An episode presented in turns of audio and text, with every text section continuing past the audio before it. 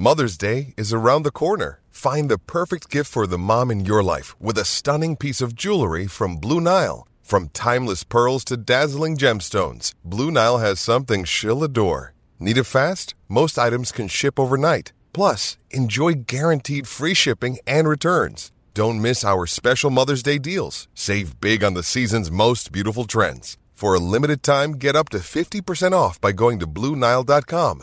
That's BlueNile.com. When you need mealtime inspiration, it's worth shopping Kroger, where you'll find over 30,000 mouthwatering choices that excite your inner foodie. And no matter what tasty choice you make, you'll enjoy our everyday low prices, plus extra ways to save, like digital coupons worth over $600 each week. You can also save up to $1 off per gallon at the pump with fuel points. More savings and more inspiring flavors make shopping Kroger worth it every time. Kroger, fresh for everyone. Fuel restrictions apply.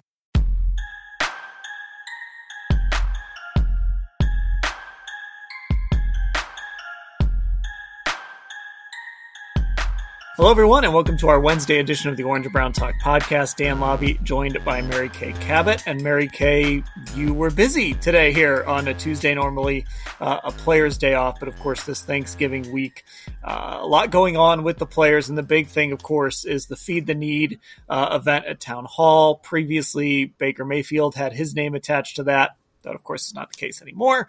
Uh, it is Nick Chubb. Myles Garrett was a part of it. Just a lot of Browns players, Cavs players.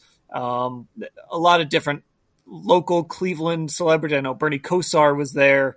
Uh, a lot of people there for this event. So I, I, know you had a chance to catch up to some Browns players.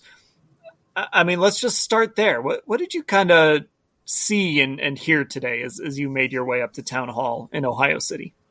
Well, first of all, let me just say that it, it really is a very nice event. It's, uh, you know, this was the 10th anniversary of Feed the Need. And as you mentioned, Baker used to host it. Nick hosted it this year and Myles hosted it. And the cool thing about both of those guys hosting it this year is both of their moms were there.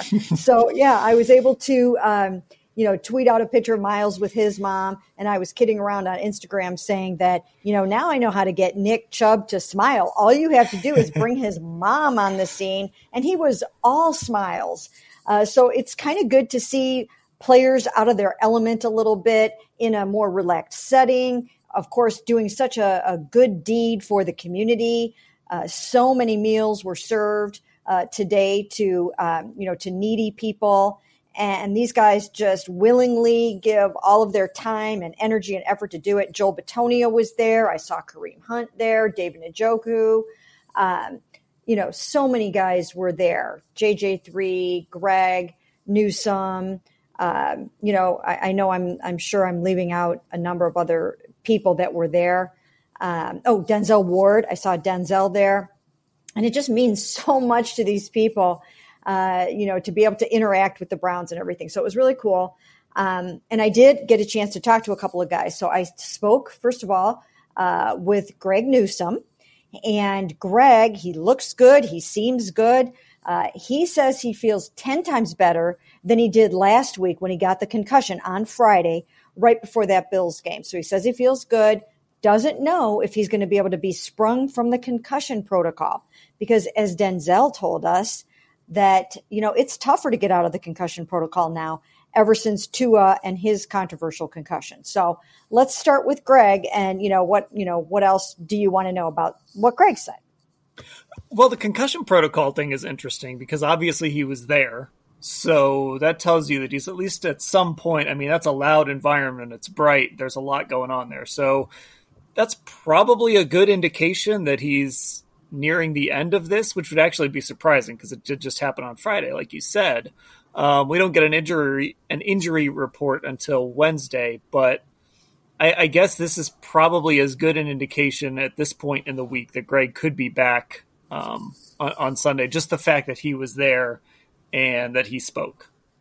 Yeah, and he might be being really optimistic about his chances of being back because it's really out of his hands. It's in the hands of the independent neurologist that handles these situations. The Browns don't even have anything to do with it. So the Indy neurologist has to clear him. And again, it's not easy. And he has to get back to his baseline. He has to have had no symptoms of any headaches or any of the things that he's had lately, no sensitivity to light and that sort of thing. But just from a standpoint of passing the eyeball test, he looked good. He looked energetic. He was his jovial self. He was interacting with fans and, uh, you know, serving serving meals, and uh, you know, he looked like someone that could possibly get back on the practice field this week, and he really wants to because there's something about Greg. Uh, he's got something in common with some of these other guys that we've talked to on this football team, and they have a fundamental belief that they still have a chance to make the playoffs. I mean, Greg was not kidding about that. He truly believes that they just need to go out and beat the Bucs to get to four victories and then bring Deshaun back and see what he can do in the final six. Of course, it would require winning all of these seven games. But the Browns look around at themselves and they think, my goodness, we are talented enough to beat anybody in the NFL. Why can't we do this? Why not us? And honestly, even though we're kind of looking at them like going, or I was looking at them kind of going, really? Do you really feel that way? They really feel that way. I mean, you saw and heard David Njoku, you know, get a little, um, I don't know if uh, annoyed is the right word, but uh, questioning me, asking him about the fact that they're not handing over a playoff contender to Deshaun. He's like, "What do you mean? The tone that you're uh, using there states that you know that that we don't have any hope or that it's over, and it's definitely not over yet." So these guys are are clinging to the belief and the hope that they just need to win the next game. And it's kind of interesting to see how, how that is kind uh, kind of bubbling of the surface here. Yeah, I saw the video you put up on Twitter, um, and of course you, will have stories about all the these conversations you had at cleveland.com slash browns but going back to the njoku thing we touched on it just a little in the hey mk pod but we didn't really have time to come back to it i i actually was really taken not taken I don't know if taken aback is right. It stood out to me like it was you know you sit through all these press conferences and these Zoom calls and things can just kind of go in one ear and out the other and they bounce off you. But there was something about Njoku yesterday that just stood out to me, and I, and I ended up writing about it yesterday that it felt like he was delivering this message.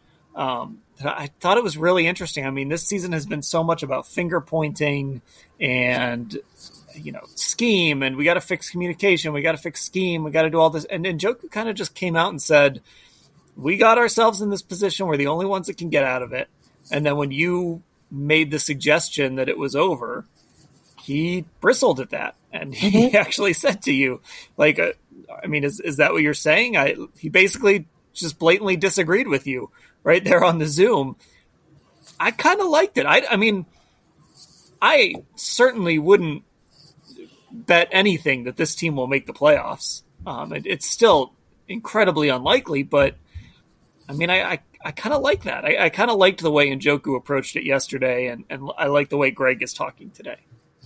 Yeah, you know what? I mean, that showed a lot of leadership on the part of David Njoku to just uh, pump the brakes and say, wait a minute, this thing is not over yet. And even though it sort of feels over, even Myles after the Miami game stated unequivocally, we have to win the next two games if we want to hand anything over uh, to Deshaun. And then after after they lost against the Bills, he revised that and he changed his tune and said, "No, we still do have a chance." And mathematically, they do. They haven't been eliminated from playoff contention yet. I mean, they if they went out and won all seven of their games, they might have a chance.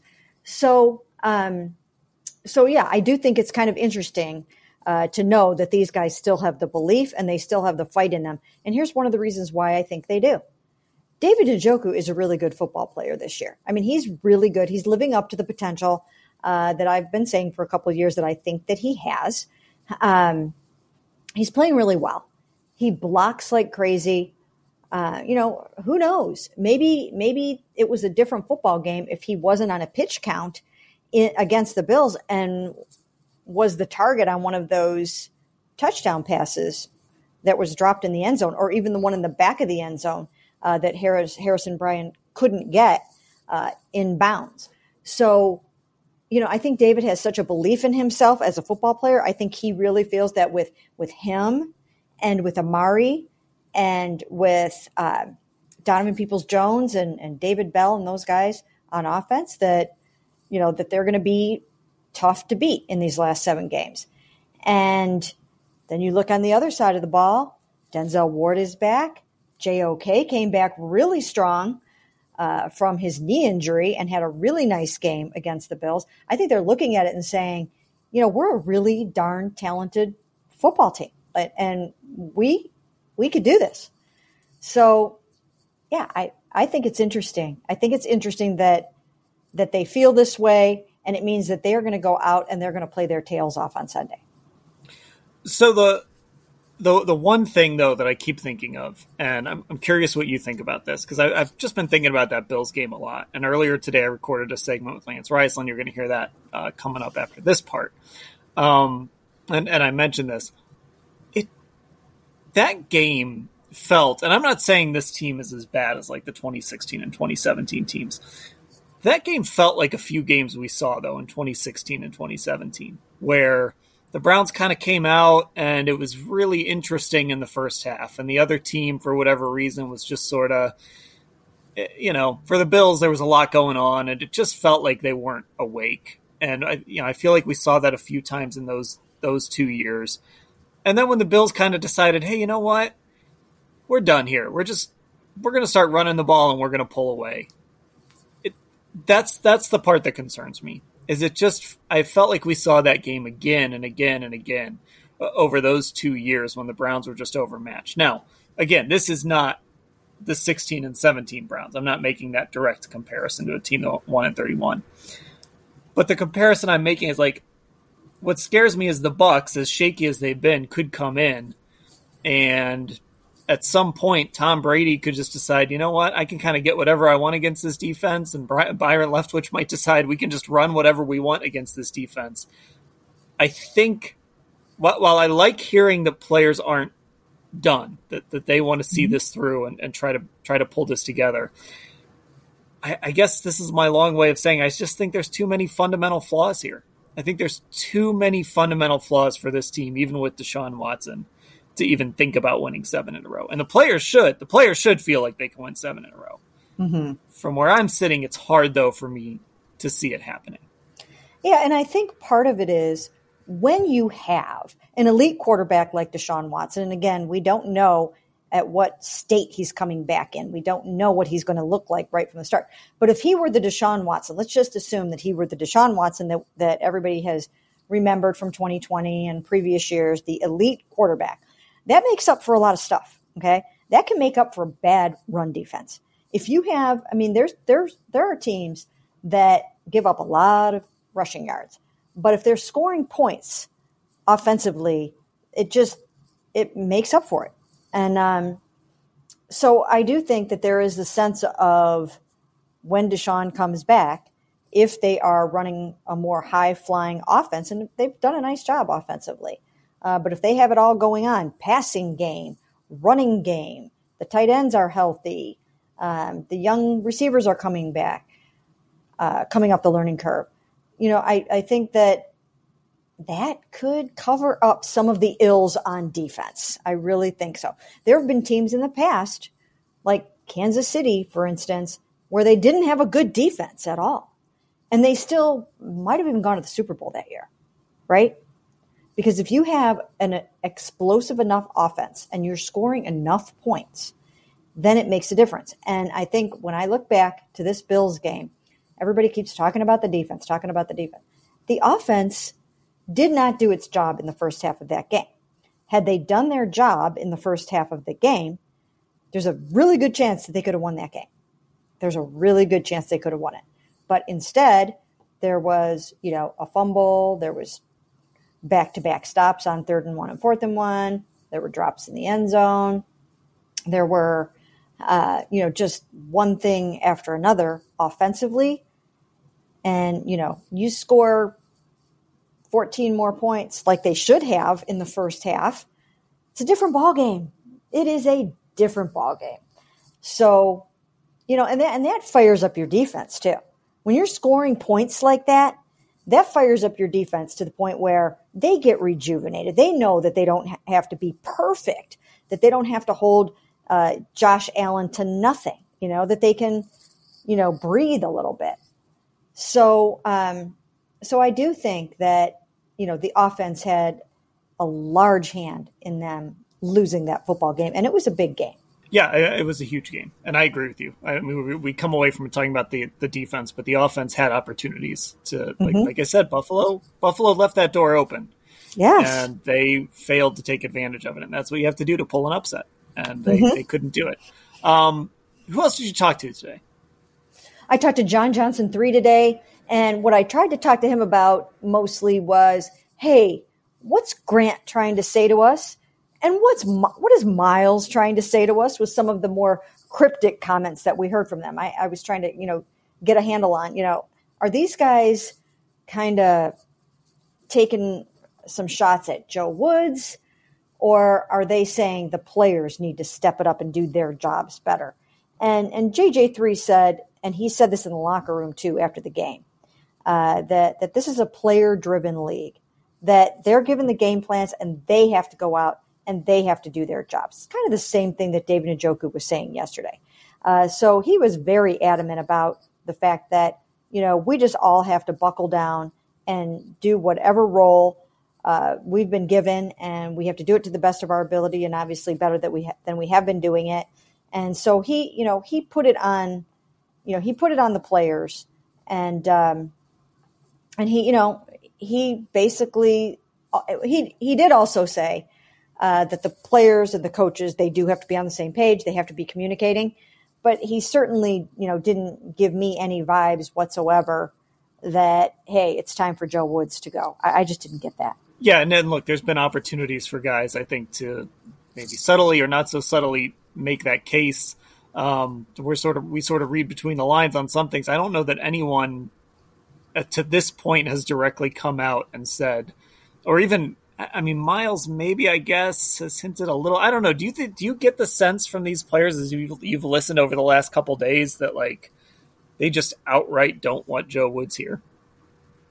No, no, I'm not. I'm not getting that. I, I feel like they all want things to be better. They want the communication to be better. They all want to be working together better. Um, but I don't get the sense that they're wishing that Joe was gone tomorrow. I, I don't get that sense. Even JJ3 said, yeah, we do need to do whatever we can um, as players, you know, not just to save Joe, um, but but to improve and to live up to the potential that we know we have. Okay, so one one other thing I want to touch on, and uh, you know, I always think this stuff is interesting because you are in that room um, every single year.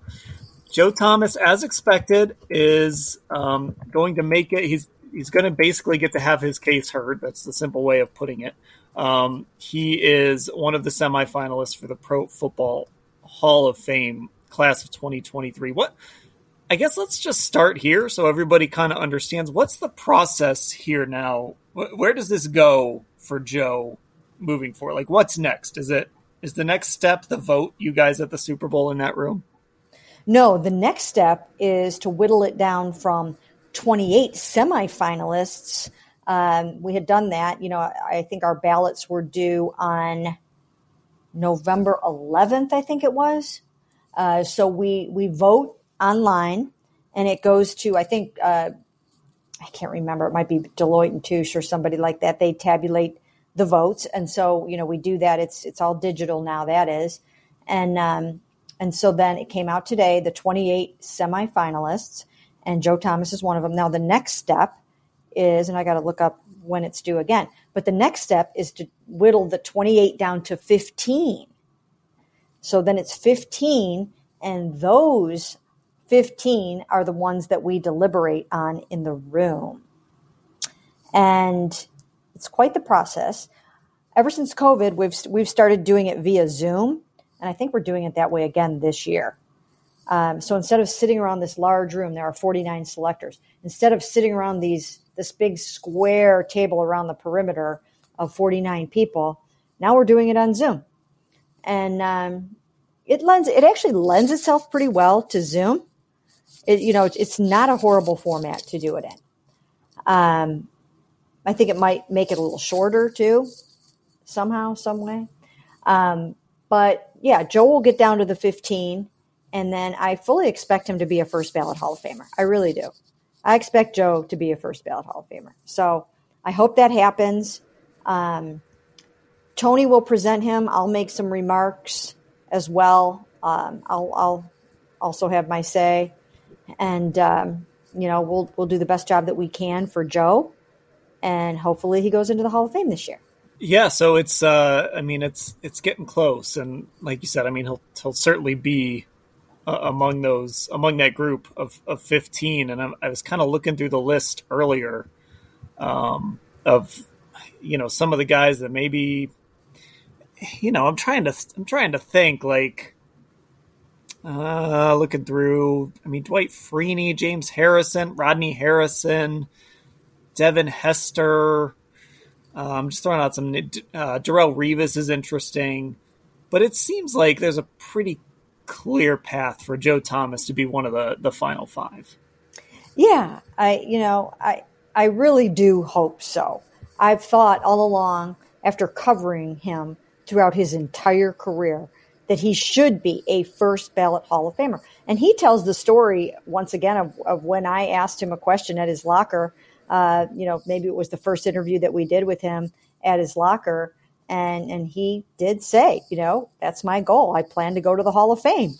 I mean, it, it's amazing uh, that he called his shot there, and it's going to happen. And I only hope it happens on the first ballot because it's really cool to be a first ballot Hall of Famer, and it's not easy.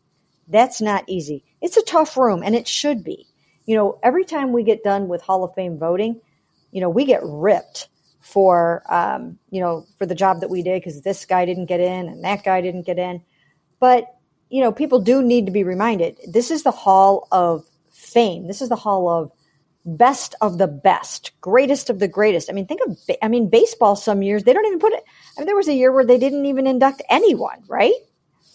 Um, and think of how many baseball players there are each year that are eligible. So um, it's tough. It's tough to be a first ballot Hall of Famer, but Joe deserves it. Joe deserves it. And I really, really hope that he gets it.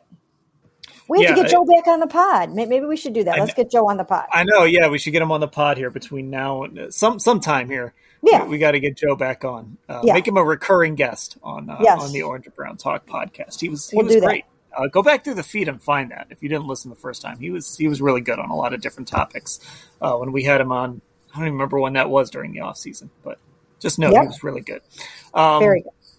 Okay, anything else uh, before we, you know, we'll try and get everybody a pod again for Thanksgiving. We're going to do our preview pod as well. That should go up on Friday.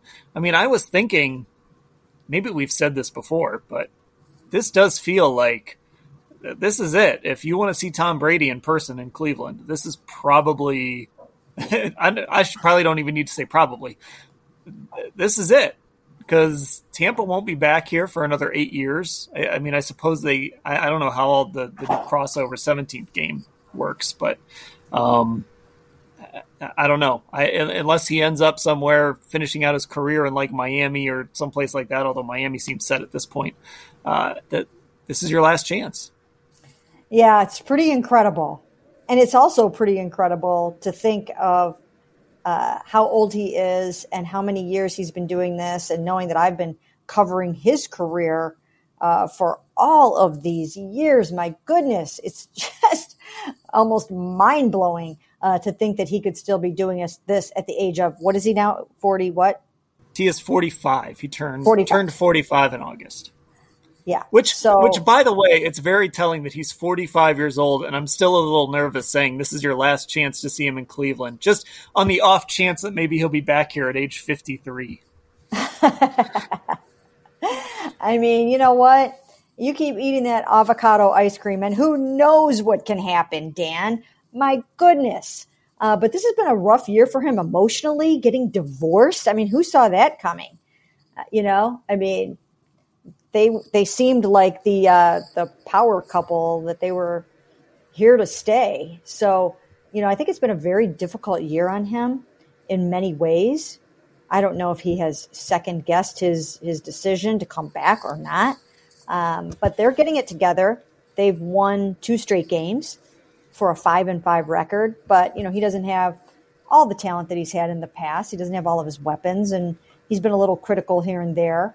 Uh, so I actually think that there is a good chance that the Browns can win this football game. And then we will be talking about hey, maybe Deshaun Watson does have something to play for when he comes back in Houston on December 4th. And we know they're going to win that game. I mean, Houston's horrible. So, you know, then you're talking about being five and whatever at that point. So, um, so yeah, it's another big game. It's another big game to keep uh, to keep hope alive for a lot of people. Tom Brady is coming off the bye, and by the way, Tom Brady knows he knows an NFL season. He knows Thanksgiving is when you want to start heating up. And his last two games, both wins, 66% completion percentage, 538 yards, three touchdowns, and an interception. And he was 22 of 29 for two touchdowns against Seattle over in Germany. So uh, maybe Tom is starting to heat up a little bit. I mean, we're going to find out. We're going to find out on Sunday. The Browns defense will either shut him down or uh, he'll he'll look like the Tom that we've seen come into Cleveland and beat this team with ease in the past, except for that one weird Eric Mangini year. That was... yeah. yeah, that was weird. Okay. Uh, that, that we're gonna hand things off to Lance Reisland here. Uh, he's coming up after the break. He looks back on that loss to the Bills in Detroit. Uh, Mary Kay, I will talk to you later. Sounds great. Hey, it's Kaley Cuoco for Priceline. Ready to go to your happy place for a happy price? Well, why didn't you say so? Just download the Priceline app right now and save up to 60% on hotels. So, whether it's Cousin Kevin's Kazoo concert in Kansas City, go Kevin, or Becky's Bachelorette Bash in Bermuda, you never have to miss a trip ever again. So, download the Priceline app today. Your savings are waiting. Go to your happy place for a happy price. Go to your happy price, Priceline. And welcome back to the Orange and Brown Talk podcast. We now welcome on Lance Reisland for his weekly segment looking back at the most recent Browns game. And Lance, uh, your text to me today basically started out same issues every week. It does feel a little bit like Groundhog's Day right now. Well, it is. It's amazing in terms of you know you come out, they get off to a hot start. Um, I, I, we talked about it last week in our pod in terms of the script um, they're really they're they're outstanding getting the ball to their playmakers. They're outstanding uh, in terms of timing and rhythm. Uh, really, really like well organized. And, and, once again, that's a credit to their um, to their pre- their work during the week. And then it kind of goes downhill. And then you have the special teams issues, and then uh, something that you know we have all been talking about for a long time: their inability to stop the run, um, which the Bills actually did them a favor and didn't come out and run right at them early and then just to their attention to detail, the pre-snap um, penalties and uh, people just not doing, not lining up where they should be, the communication issues. Uh, I've watched that um, the touchdown to Diggs. I've watched it uh, ten times. I actually have a couple of my friends who are coaches at the college level. I don't know what they were in or who was wrong because there's Emerson's in man. They run that orbit motion, and um, you know Ward is in zone, and uh, I don't. The backers are in zone, so I have no idea what they're in. I'm trying to figure that out. So just the kind of the same issues coming up um, over and over and over. So let's talk about, like we always do, the inability to stop the run. Let's start there. And we were talking before we hit record. You just sort of can pinpoint the moment when the Bills decided, you know what, forget what we've been doing. Let's just start running at this team. And you actually, you actually wrote that moment down. Yeah, it was about six minutes to go in the second quarter, and the Bills had not really, you know, going into the game, the Bills weren't their big runs and they're, you know, they're kind of a Josh Allen driven offense, and even with the run game. So uh, down in the red zone, he's the primary runner. But anyway, like during in the main part of the field, they usually um, when they get a big run, it's from him. And about six minutes to go in the second quarter, they just kind of ran right at the Browns. And I wrote it down in my notes, thinking um, this is going to be bad now. This is going to be when the kind of the tide turns uh, it seemed, you know, with the fumble snap, the couple drops they had, and then them kind of figuring out to run right at the Browns, which I'm sh- shocked they didn't do early. But they didn't practice a lot. They had, you know, they were right for the pick, and If the Browns could, you know, could have played, that was about um, as unprepared as a team can be in terms of the weather and the travel and things. So uh, about six minutes to go in the second quarter, that's when they started running right at the Browns. Yeah, I've said this a couple times. It really did feel. I mean, the Bills looked like a team that had to dig out of a snowstorm and figure out how to get, how to get to to Detroit. Uh, but then, like you said, right around they didn't get a first down until about eight minutes left in the in the first half, and once they did that and kind of got things rolling a little bit, it was uh, it was about over. One of the other issues, though, you mentioned, you know, the red zone issue, you mentioned the fumbles, but special teams uh, really let this team down again on Sunday. Well, you know, and, and, when you're not when you're not um, playing very or consistently on either side of the ball, you have to win special teams, and that special to me, special teams to me is all about preparation. Um, special teams should at least be a wash in terms of uh, coverage units and uh, kick returns. You know, I thought um, I thought Ford did a nice job with kick returns. I think they found a guy there that can do some things on kick returns. But in terms of uh, punt coverage and kick coverage and punting and punting average and extra point and field goals, those things should all at least be a wash, in my opinion, uh, with high level teams at any level. And right now, the Browns are losing that as well. And to me, a lot of those um, are attention to detail things, in terms of getting lined up, not losing contain on uh, kicks, uh, you know, getting you know low kicks or getting blown off the ball movement. It's just it's really uh, it's telling in terms of the attention to detail that they're lacking right now. Yeah, that was the next question I wanted to ask. What you had mentioned poor attention to detail. Generally, what sort of things you mentioned a few there on special teams, but generally, what are you looking for? What stands out to you when you see a team, and, and this could be on defense, offense, special teams that you say that that's detail. I mean, that's it. That's poor attention attention to detail right there. Yeah, you know, it's in the littlest things, running on and off the field, the communication issues, the sharpness of uh, your stance, starting alignment. So you're talking basic stuff at the basic level of football, and then you get into uh, the things that should be automatic, extra points and field goals uh, uh under 50 yards, especially at the NFL level. Uh, getting lined up, making sure you have gap integrity, communication on um, uh, you know routes that they've been struggling with those red red zone routes. Are they in man or are they in zone? Um, contain on uh, you know kick return and and just those little things that should be um, you shouldn't even talk about because they're not they're a, they're a point that no one even talks about because everything's a wash.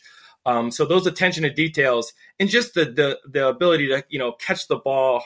Um, when they need a big catch or not get a offsides or you know I think like the the fumbled snap that was a huge turning point in the game. And that fumble snap to me, I, I was talking to somebody earlier today, that came from new center in the game, and they were running outside zone to the left. And when you when a center steps hard to the left, um, sometimes the snap is short. And that's kind of a common thing in terms of like, is it Jacoby Brissett? Is it the center? Do they not take enough center uh, QB exchanges with the backups?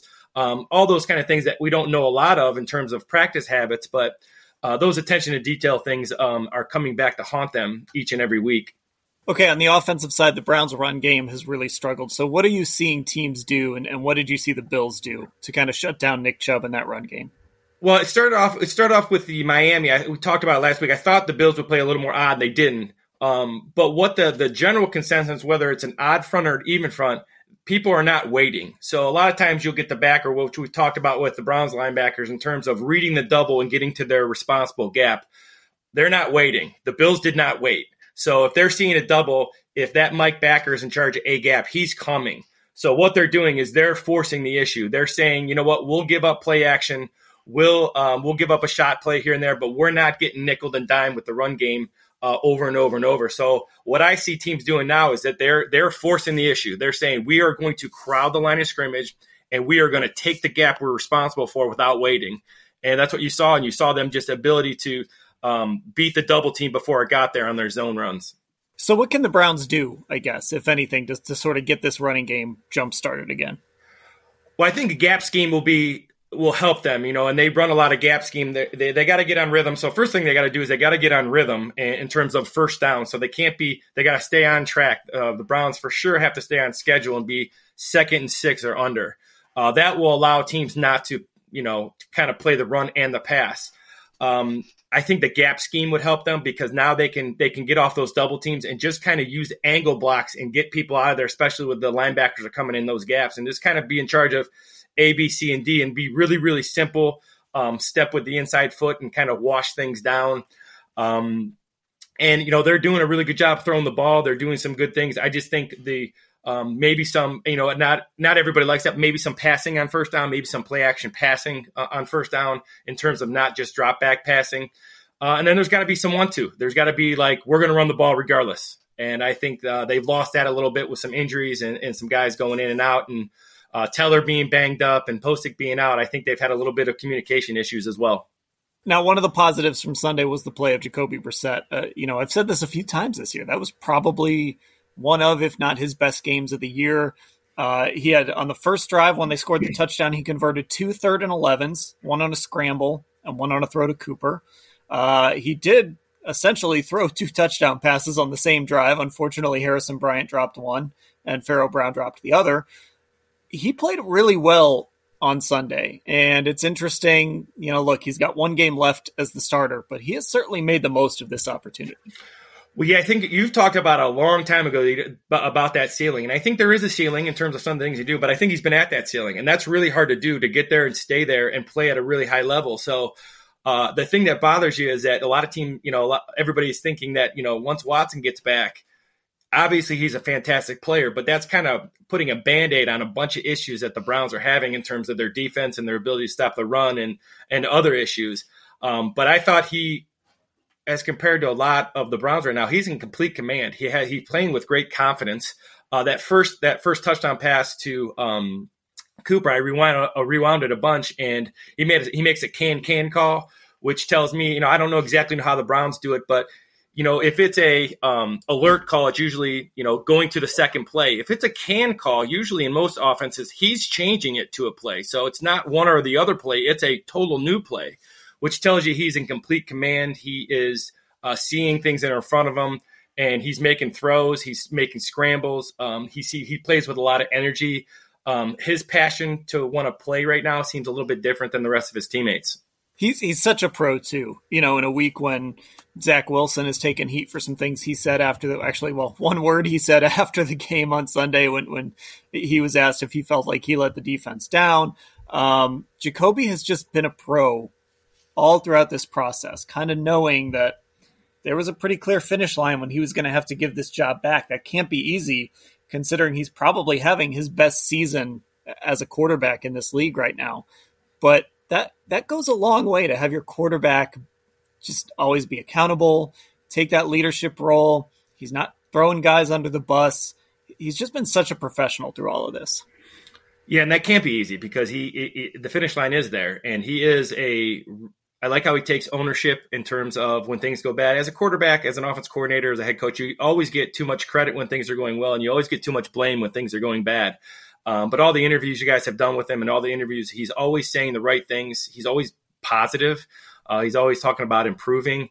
Um, and he does, in my opinion, he does improve each week. And even though he's at a ceiling, he seems to get better and better in terms of understanding where people are supposed to be and getting people lined up and making the correct calls and um, getting the you know getting the Browns into the right run play as well as the pass play. So yeah, I think he's uh, he's really held his end of the bargain for sure. You, you might like this. I was listening to uh, Dan Orlovsky on ESPN yesterday uh, while I was waiting to do something, and he said, "When you're the quarterback of the football team, it's me when things go poorly, and it's we when things go well." and yep. J- Jacoby has really embraced that. Yeah, there's no question, and it, it is, and it's a, such a. It's really weird because when it is, it is such a team game, but when everything is going well, it is we, and everything has to, um, everything has to work in football for it to, to go well. All eleven have to do it right, uh, but there's got to be someone to blame when things are going poorly, and you know that's the nature of the the position. That's why they get paid the money they do, and they're in the limelight they are. So when things go bad, they get the blame. Uh, and like I said, he's his answers are always uh, there's nothing ever negative. Um, he's never throwing anybody under the bus. He's never um, coaches, players, uh, him, even himself. I mean, I think he talks highly of himself in terms of he's just going to keep working and getting better. And that's, uh, again, I think he's held up his end of the bargain for sure. Okay, that's Lance Reisland. You can see his work at cleveland.com slash Browns. You can also follow him on Twitter, uh, just at, at Lance Reisland, R E I S L A N D. Lance, thanks for the time. As always, Dan, thanks for having me. Another day is here, and you're ready for it. What to wear? Check. Breakfast, lunch, and dinner? Check. Planning for what's next and how to save for it? That's where Bank of America can help. For your financial to-dos, Bank of America has experts ready to help get you closer to your goals. Get started at one of our local financial centers or 24-7 in our mobile banking app. Find a location near you at bankofamerica.com slash talk to us. What would you like the power to do? Mobile banking requires downloading the app and is only available for select devices. Message and data rates may apply. Bank of America and a member FDIC. All right, Dan Labbe back with you. And it is time once again for the NFL Playoff Committee of One. I will run you through my power rankings, playoff committee style, college football playoff committee style. Again, the rules. I have to pick at least one team from each division and three wild cards, but I can rank them in whatever order I want. So I'm going to give you seven from each conference and the first team out. And we start in the AFC, where Kansas City remains number one. They've grabbed hold of the top spot in the AFC after another impressive win, this time over the Chargers. Number two, still Miami. No one behind them gave a good reason to drop them after their bye week, so Miami remains number two. Buffalo up a spot. Uh, they are the first wild card team. I really just needed to see the Bills get back on track. And after they woke up on Sunday, they just toyed with the Browns for what was a relatively easy win. At number four, it's Baltimore. They actually dropped a spot. It wasn't an impressive win over Carolina, but they have a better strength of victory and better strength of schedule than Tennessee, who is my number five team. They move up two spots. The Titans haven't really beaten anybody, and their point differential is plus eight after a 10 point win last week, but I think I like them just a little bit more than Cincinnati right now, who is number six. The Bengals down a spot. It's quietly four wins in their last five games for Cincinnati, and they play at Tennessee before they host the Chiefs in two weeks.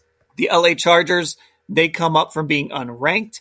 They move up after the loss, but they still have to prove it here with games at Las Vegas and at Arizona, so they can put themselves in a position to really solidify themselves in this top seven. And my first team out, the New England Patriots this is all going to sort itself out. The Patriots travel to Minnesota and then they host the Bills over the next two weeks. So we'll kind of figure out the bottom of this conference here very shortly. Over on the NFC side, clear number one, still Philadelphia. Gritty bounce back for the Eagles leaves them at the top. Dallas back at number two, our first wild card. The overreaction to the Green Bay loss was obvious, and they proved it this week. So the committee makes up for their mistake and puts them back at number two, moving them up two spots ahead of San Francisco, who remains at number three. Things continue to look up for the 49ers in a very, very weak NFC. Down two spots, the Minnesota Vikings. They have a minus two point differential, and they're an 8 and 2 team. That's not great. They didn't look the part at all this week. Number five is Tampa Bay. They're up two spots. Having a bye is maybe the best way to move up in the NFC. You just you don't lose. That helps you. Washington up to number six. They were my first team out last week. They're also a wild card winners of five of their last six. They have the Falcons, then back to back games against the Giants around their week 14 bye. So a chance to make a push here for the Commanders. Seattle is my seventh team at six and four, a wild card they can't lose if you have a bye, remember? So that helps you out in the NFC, which we've discussed. A soft next three against the Raiders, Rams, and Panthers is what we like to call here on this committee an opportunity. And then number eight, my first team out, the New York Giants, seven and three. They dropped three spots. That was a brutal loss to drop out of the rankings against the Lions. And things don't get easier. They get four straight division games coming up, starting with the Cowboys this week, and that's going to determine their fate. So there we go. Our NFL playoff committee of one. Real quickly, again, in the AFC, one Kansas City, two Miami, three Buffalo, four Baltimore, five Tennessee, six Cincinnati, seven the LA Chargers, and the first team out is New England. In the NFC, one Philadelphia, two Dallas, three San Francisco, four Minnesota, five Tampa Bay, six Washington, seven Seattle, and my first team out, the New York Giants. That'll do it for this edition of the Orange and Brown Talk podcast. Make sure you're subscribed wherever you listen to podcasts on Apple Podcast and Spotify. Leave us five star reviews. Say nice things about us. We love to hear that. And also become a Football Insider subscriber. Cleveland.com slash Browns, the blue banner at the top of the page to get that newsletter delivered to your inbox every single day. Access to exclusive stories on Cleveland.com slash Browns. And you can become one of our text subscribers. Thanks to Mary Kay Cabot. Thanks to Lance Reisland. I'm Dan Labbe. Thanks to you for listening.